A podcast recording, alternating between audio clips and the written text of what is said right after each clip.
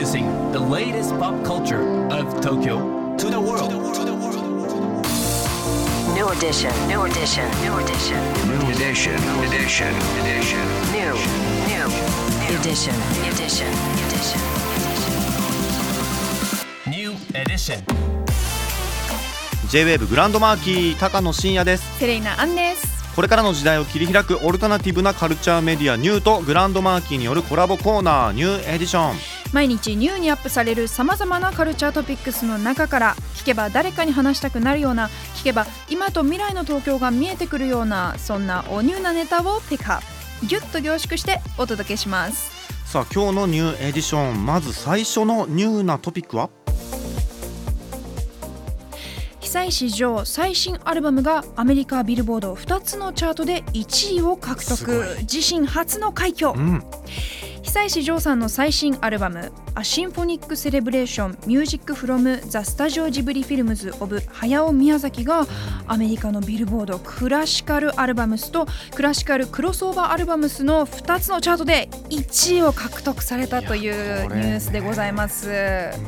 これ自身初の快挙ということなんですようね。んもうねクラシックの素敵なアレンジでね、うん。俺今日これ聞きながら大江戸線乗ってきてはい、そしたらもう窓の外に魔女宅のあの街の風景が広がってないですけどもそれぐらいちょっと想像力をかきたてるというかね素敵でした本当に。作はですね久石譲さんが宮崎駿監督作品に提供した楽曲で構成されたアルバムなんですよね。でこの2つのチャートで日本人が1位を獲得するのは坂本龍一さんの「12」に続く快挙ということで、さらにねフランスのチャートで1位イギリスのチャートでも2位を獲得されています。海外ですごいですよね活躍うね。ん久石さんね本当うん海外の方に人気っていうのがありますよね。あの私も日本で今ヒップホップのプロデューサーとして活躍してる友達がいるんですけど、その人にうん。日本に来たきっかけ何だったのって聞いたら、うん。小学生の時に久石譲さんの音楽にのめり込んだっていうことを言っていて、でいその今ヒップホップをやってるっていう。いや面白いですねすごいね。なんかも世界中に影響を与えう、てる、うん。ね、皆さんもぜひねチェックしてみてください。さあそして今日深掘りするのはこちらです今週金曜日に公開。菊池凛子主演。映画 658km 陽子の旅、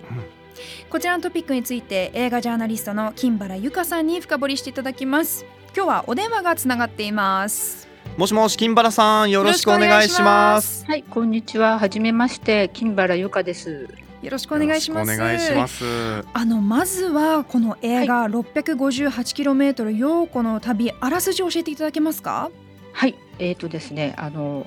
これはですね、あの菊池凛子さん演じる主人公の陽子さんが、まあ42歳の引きこもりのフリーターなんですね。うんうん。なので前半がほぼあの誰とも喋らない日常が延々と繰り広げられて、うん無声映画を見てるかのような始まり。になるんですよすごい引き込まれますね。うんはい。で、まあ、私たちもちょっとコロナ禍の時に引きこもりの方多かったと思うんですけど、私も一人暮らしなので、同じように誰とも喋らずに、こう、日々が、ここと足りてしまうみたいな感じなことが起きてるんですけれども、うん。まあ、突然、いとこがやってきて、まあ、20年以上断絶している実家の父親が亡くなったと、すぐに戻らなくてはいけないと言って、うんうんまあ、心の準備ができてないのにいきなり何年かぶりに外に出てその父と対峙しなくてはいけなくなるっていうお話なんです。それで東京から、まあ、青森の方までそれこそ658キロ旅をしなくてはいけなくなるっていうお話ですね。うんすごい冒険になりなるね、はいうんあの脚本が何といってもオーディションで選ばれた方が担当されているっていう。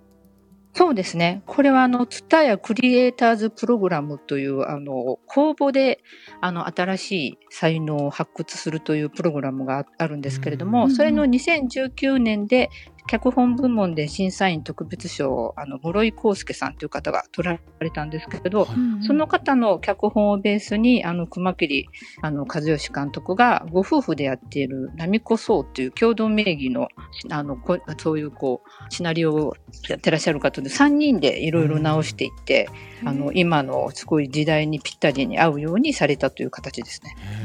金原さん、はい。脚本のオーディションとかってあの、はい。まあこういうパターンって一般的なんですか？最近あのやっぱり若手発掘を力強くしなくてはいけないっていう動きが出ておりまして、うん。例えば今あの東映ビデオさんが先週から始まったばっかりで、はい。やはり神回っていう作品が公開されたんですけど、うん。それは第1回目の公募の脚本で、えー。あの映画になったものですね。あと東京フィルメックスっていう映画祭もあのはい。脚本を募集していて、それが今年あのカンヌ映画祭であのアビット部門っていうところに出したりというかあの脚本発掘にちょっと皆さん映画会社がすごく力を入れているという背景があります。皆さんもねチャンスがつかめるかもしれない。うんそうなんですよ。うん一応あのこの室井さんのこの脚本はあの上海国際映画祭で先日あの脚本賞作品賞も主演女優賞も取ったんですけど、うん脚本賞も取ったのでうんいきなり室井さんはあすの国際映画祭デビューみたいなえー形。に、華々しいですね。はいすごいなされてましたね。うん。そしてね気になるのが役者陣なんですけれども、うんは主演が菊池凛子さん。そしてあのフォークシンガーの竹原ピストルさんも主演うん。出演されているということで、はい、そうなんです。で、うん。あの浜野さんも出てらっしゃっていて、うん。あの割とこうミュージシャンっぽい人が出てるって言いますか、それはやっぱりその旅であまり陽子が喋らないので、なんかその体のリズムとかうん。やり取りの何かこう無音のこう面白さみたいなもので、なんか役者さんプラスミュージシャンの方を監督はすごくへーすごい推したのかなみたいな感じはちょっと受けましたね。なんか音楽さん自身もボーカリストで歌をすごく上手に歌われるんでなんかそういうこう、はいなんかリズムみたいなものはすごく面白い作品だと思いました。なるほどこちらの音楽ジム・オルークさんがね担当されててやっぱなんかすごくこだわり感じますよね音楽にもねい。やーすごく感じます。それで、うんあのなぜ陽子がまあ20年間実家に帰らなかったのかみたいな理由はあんまりこう声高には描かれてなくて私とか単純に何かこうお父さんが暴力を振るったからとか幼い時にいろいろあったのかなって思って見てたんですけど、菊池さんの解釈は全然違っていて、うん。あのその父親に望むような今の自分が見せれないみたいな多分これ地方からき東京に来た人はみんな同じような意識ってあると思うんですけれども、そこをすごく増幅して演じてらっしゃるんですけどその小田切丈さんがその死んだ父親の別れた時のうん幻影としてずっと出てきて喋るんですけど、最初小田切さんが出てきた時のジム・オルークさんの曲がすごいノイジーなちょっとストレス感じるような曲なんですね、うん。いいってするような。なんですけどだんだんこう陽子がいろんな旅で人と出会って喋らざるを得ない甘えざるを得ないヘルプと言わざるを得ないみたいに関わっているうちにあのジム・オルークさんってやっぱりすごくギターリフがすごい特徴的で天才だと思うんですけど、うん。だんだんそれが優しく強調しなんか一緒に陽子と寄り添うようなサウンドに変わっていく。んですね。で最終的には石橋英子さんと一緒のエンディングテーマの「ナッシング・アス」っていうのがものすごい優しい曲でうんなんかすごくこう一つの作品の中でも陽子のこの荒ぶる気持ちが変わることによって映画音楽も全然変わっていくなっていうすごく面白い音楽もなんか旅をすごい体現してるような映画音楽になってるなと感じました。へえ音楽もねなんか映画の中でキーポイントになってきそうですね。そうですね。すごい素敵なサウンドだなと思いました。うんはい。あのそれでは最後に金原さん的見どころを教えてください。はい。やっぱりあの、菊池凛子という女優さんの凄さをすごく改めて感じる作品だなと思います。うんで、菊池さんってあの、国際女優として有名で、あんだけ活躍されてるんですけど、単独の主演女優ではこれが初めてなんですね。あんなにキャリアが長い方ってそうなんですね。そうなんですよ。ノルウェーの森の時は、あの、ダブル主演だったんで、うん単独主演作がなくて、ずーっとああいうこう活躍されてるのに、菊池さんの持ってるこうフラジャイルな、こう何かこう壊れてしまいそうな、こう感情を出すみたいな演技表現が初めて熊切さんによって私たちが主演で見ることができるっていうありがたいっていう形だなと思います。うんで私あの2001年の時のロッテルダム映画祭にあの熊切さんと菊池さんと一緒に参加したんですけど、その「空の穴」っていう時にあの菊池さん初めて役名のある演技をされたらしいんですけど帰りにあのスピコスキボール空港帰る時にあの熊切さんがものすごく心配して菊池さんのことを私にあのたまたま同じ便だったんですけど、菊池さんが気持ち悪くならないようにどうしてもずっと観察してほしいみたいなうん。本当宝物を扱うような